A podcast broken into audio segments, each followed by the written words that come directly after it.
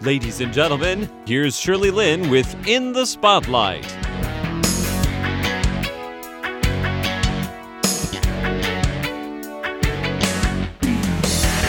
Welcome to In the Spotlight. I'm Shirley Lin. Last week, I talked to Mike Veldstra, who is a director and producer. He is half Dutch, half Taiwanese. His mom is from Tainan. He was born and grew up in Tainan. Before he turned eight, he moved to Holland and studied there before he came back to Taiwan 10 years ago. Last week, he talked about his life and how a lot of things happened to him this year. So now he wants to make sure he does what he's interested in, and that is making films. Today, he begins by talking about some of the short films he has made in the past.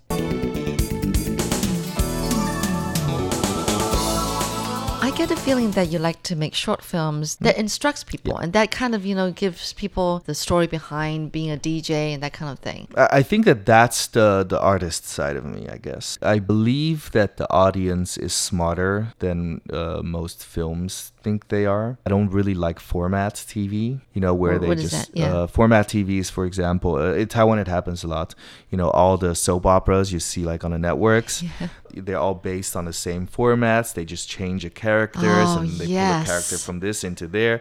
So it's, you're pretty much just watching the same thing over and over, which is fine. You, you know, uh, uh, people like that. So, uh, but yeah, I'm not really a format writer. Uh, I like to make stuff that is personal. I like to make stuff that reflects on life because I feel that media has a certain responsibility. A great movie can save somebody from uh, committing suicide. You know, uh, a great movie can teach children about how to live their life. A great movie can inspire people to do great things. Making a film, making a project has so much potential to become something great. And I don't feel like a lot of people utilize that. I think we're on the same wavelength. Yes, I like to make things to inspire people. You know, everybody has a good story to tell. Mm-hmm. Even an average person, you know, mm-hmm. off the street maybe, it can inspire other people too. And also mm-hmm. for him to realize that, hey, I have a story. It's not just any average story. I do have a story to tell. And it becomes something memorable. that's the power of story, right? And that's also the, the primary reason that I make movies, I think. It started out as something more expressive way to express myself, uh, but it, I ended up realizing how powerful the media is to actually also inspire others or to help others understand something better. Like there are a lot of layers in in movies. Now it's like all about the thriller you know uh, all about the action movie without a lot of depth. And i think that's a shame don't get me wrong i love those movies. I was movies just gonna say. i'll go watch transformers and you know fast and furious and all that I, I love it as well but yeah you forget about those movies right if a year later if you ask somebody oh yeah do you remember fast and furious you know like or do you remember transformers like people remember the movie but then if you ask them okay what was it about nobody remembers unless it's meaningful Yes. you know So I believe that you're starting to work on your first feature film. You can't talk too much about it. Uh, no, no, it's fine. Uh, I mean, so currently I'm working on uh, three projects. Okay, uh, one is a feature that I want to shoot this year uh, because I'm also experimenting with small crew filmmaking as well, and I wanted to do something nice uh, this year before I work on my feature next year. That's like a little crime drama uh, that I'm writing. You right do now. like crime and Yeah, thrillers. yeah. It's, it's- it's humanity, right? so it's a little crime drama, and then the other is a, a small web series that I'm developing right now, and then it's a, a martial arts movie that I'm working, hoping to start next year. So the the small movie that I'm working now, uh, I'm not gonna look for any financing thing because as soon as money gets involved, uh, a production gets very complicated you know suddenly you have different responsibilities that's actually preventing you from making just a good movie. And then the web series currently talking to web tv asia about that of making it for them uh, with them and uh, so that might be done before november but we'll see we're still talking about that and then for my feature film for next year it's a very different uh, concept as well. It's it's a martial arts crime psychological thriller. Mm, you like that, huh? Yeah. All right. Well, let's talk about Taiwan. Um, why back in Taiwan? And Mm-hmm. Yeah, what's different from what you remember about Taiwan before eight years old and now? Yeah. I think uh, I haven't been in Taiwan for so long that uh, I don't really remember how it was back then. You, you know, especially if you're a child. I remember fragments of, of growing up here, those fragments are like moments in the child of a life that is really ingrained, you know, like those deep memories that that you have about a place, and that also change you as a person. And then, uh, so yeah, I, I haven't really been back for for over, let's see, I think 16 years, I think, before I came back. And then uh, after I came back, actually, I just finished shooting the TV, the online web show, and I came back just to hang out with my dad a bit. Uh, you know, to come see my family, to see how they're doing, and just to see Taiwan. You know, so I wasn't planning to stay. Actually, I just came Oh, back. You're another one of those. yeah, I know, right? So Taiwan happens to you. no, so um, yeah, so I just came back to see what's up, and I hanged out, hung out with my family, and uh, I met this girl. Of course, it's always a love story behind it, you know. And I met this girl. We were doing really well, and then uh, back then, I uh, because I came back to Taiwan with my Taiwanese passport. Uh, suddenly Oh, they cool. I, I, I accidentally stayed too long. I didn't do my visa run thing, and I got drafted for military service. So uh, I had to make a choice back then. Uh huh. Yeah, I had to make a choice back then. Um, luckily, Taiwanese military service isn't really military service. Right.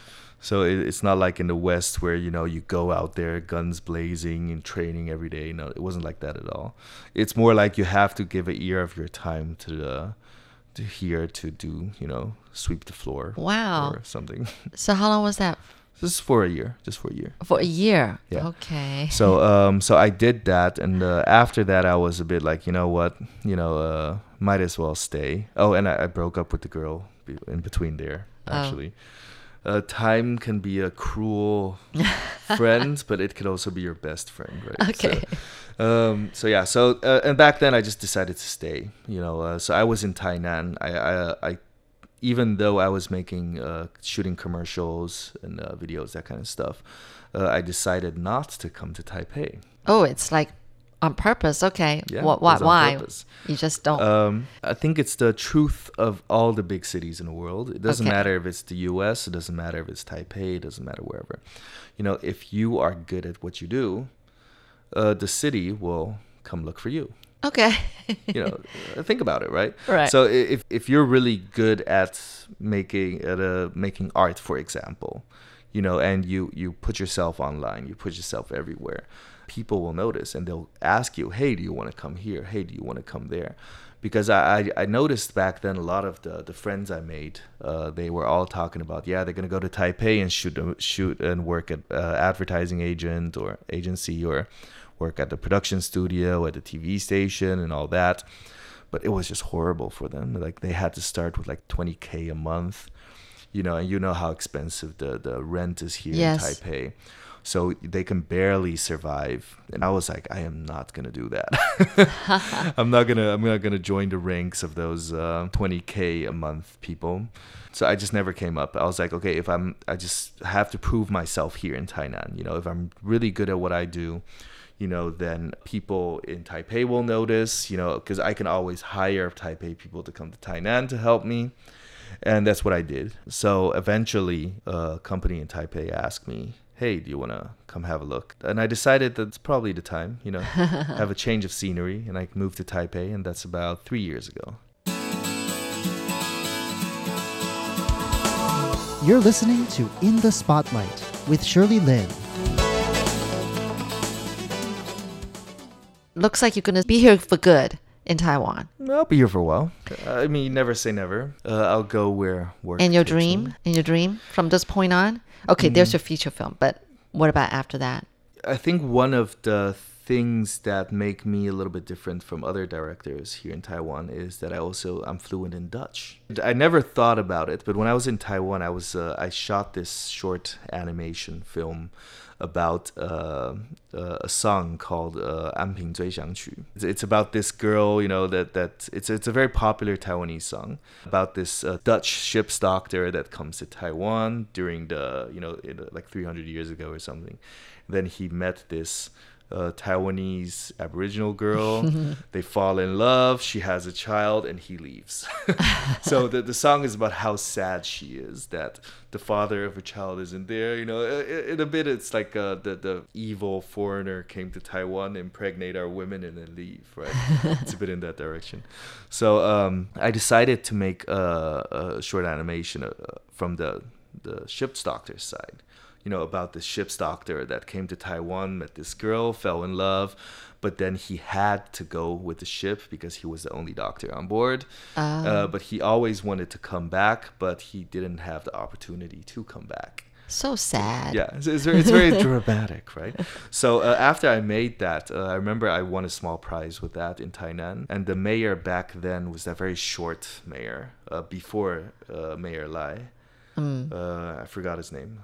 So he, he was joking uh, about me. So yeah, you should you should shoot a movie about the, the Dutch invading Taiwan. And uh, I was like, okay, sure. I, I, I didn't think too much about it, but it's like the the longer I was shooting, more and more people started talking to me about it. He was like, "Yeah, you would be perfect for that because I can direct in Dutch and I can direct in Chinese." Right. So uh, I don't have the language and communication problem directing this movie. So the the more and more I think about it, the more it, it became interesting to me. And also my wife, she's also Aboriginal. Her uncle was telling me a story about how back then, uh, I think it was, I think Jingmen, maybe. that, that their tribe, Aboriginal tribe, used to be there, Okay. and about how uh, the Dutch uh, tried to come on the island. But every time a ship came on the island, they would kill off the entire boat. And they sent like four to five ships. And every time a ship came there, they all got killed. And then the VOC, that's the the trade company back then, they got angry and they sent a whole bunch of ships to, to kill out the whole island, you know. and then uh, they killed most of them, but they kept like 400 of the Aboriginals and brought them back to Tainan to, to work for them. And so that's how they got to the island here. And uh, it was about the tribe of my wife. So there, there are actually a lot of interesting stories uh, related to the Dutch and the Taiwanese back then. Uh, and I, feel that that's uh, something that I really want to make, you know, a, a, a movie that I really want to make before I decide uh, if I want to stay here in Taiwan or not. So, uh, but but that's further down the line. I think that's like five, six years down the line, depending on how smooth everything goes. All right. Well, that's a goal to kind of like, you know, work in that direction. Uh, yeah, it's just a very interesting story. Like Taiwan has an interesting history. You know, even before the Chinese came here, you know, Taiwan has such a rich uh, cultural heritage. You know that it's yeah, just a lot of great stories. You know, it's like yeah. Wow. Can't wait to have them made into movies by Mike Veldstra. All right. Guys, there's so much more that we can talk about your life, really. Unfortunately, we're coming to an end in my interview. I just Question- realized What? I, I never answered your question. Why did I stay in Taiwan? Yeah. The question is I don't know. Right. You did say that actually, just in, in passing. Yeah, I right, but yeah. So why? And I think funny you mentioned that ag- another one of those is because I noticed that Taiwan has that effect on people. You come here and life is just so nice. The people are so nice, and you just never think about leaving. So it- it's like uh, it's like uh, in the movies you have like those secret islands. In the middle of the Bermuda Triangle, where you just end up and then you just forget about life because it's so so- comfortable and so nice that you just stay there. You're probably the 99th person I've interviewed who's, who's had that change in their life, yes, after they came to Taiwan. A last question, just to ask you Mm-hmm. Yeah. to give your impression of Taiwan. What's the first thing you think of when I say the color blue and something related to Taiwan? I think the oceans, uh, especially Which one um, specifically? especially in the East Coast. I think uh, Oh. so, something that I used to do when I was still living in Tainan. Like sometimes uh, you're working on an idea, you have a thought, and you can't sleep. So I would just drive to Taidong, Hualien, that Oh, area. So from just Tainan. drive in the middle of the night, you know, like two or three o'clock in the night. I'll just drive there, park my car there, and then just look at the sun come out. Is that a Uh, particular beach? no, nothing in particular. Taitung Yeah. Coast. Well, it was great talking to you, Mike. Thank you It was a lot of fun. And um, good luck with everything. I know we're going to see you around. for sure. Yeah. Thank you very much, Shirley. All right. Thank you, Okay, Mike. thank you.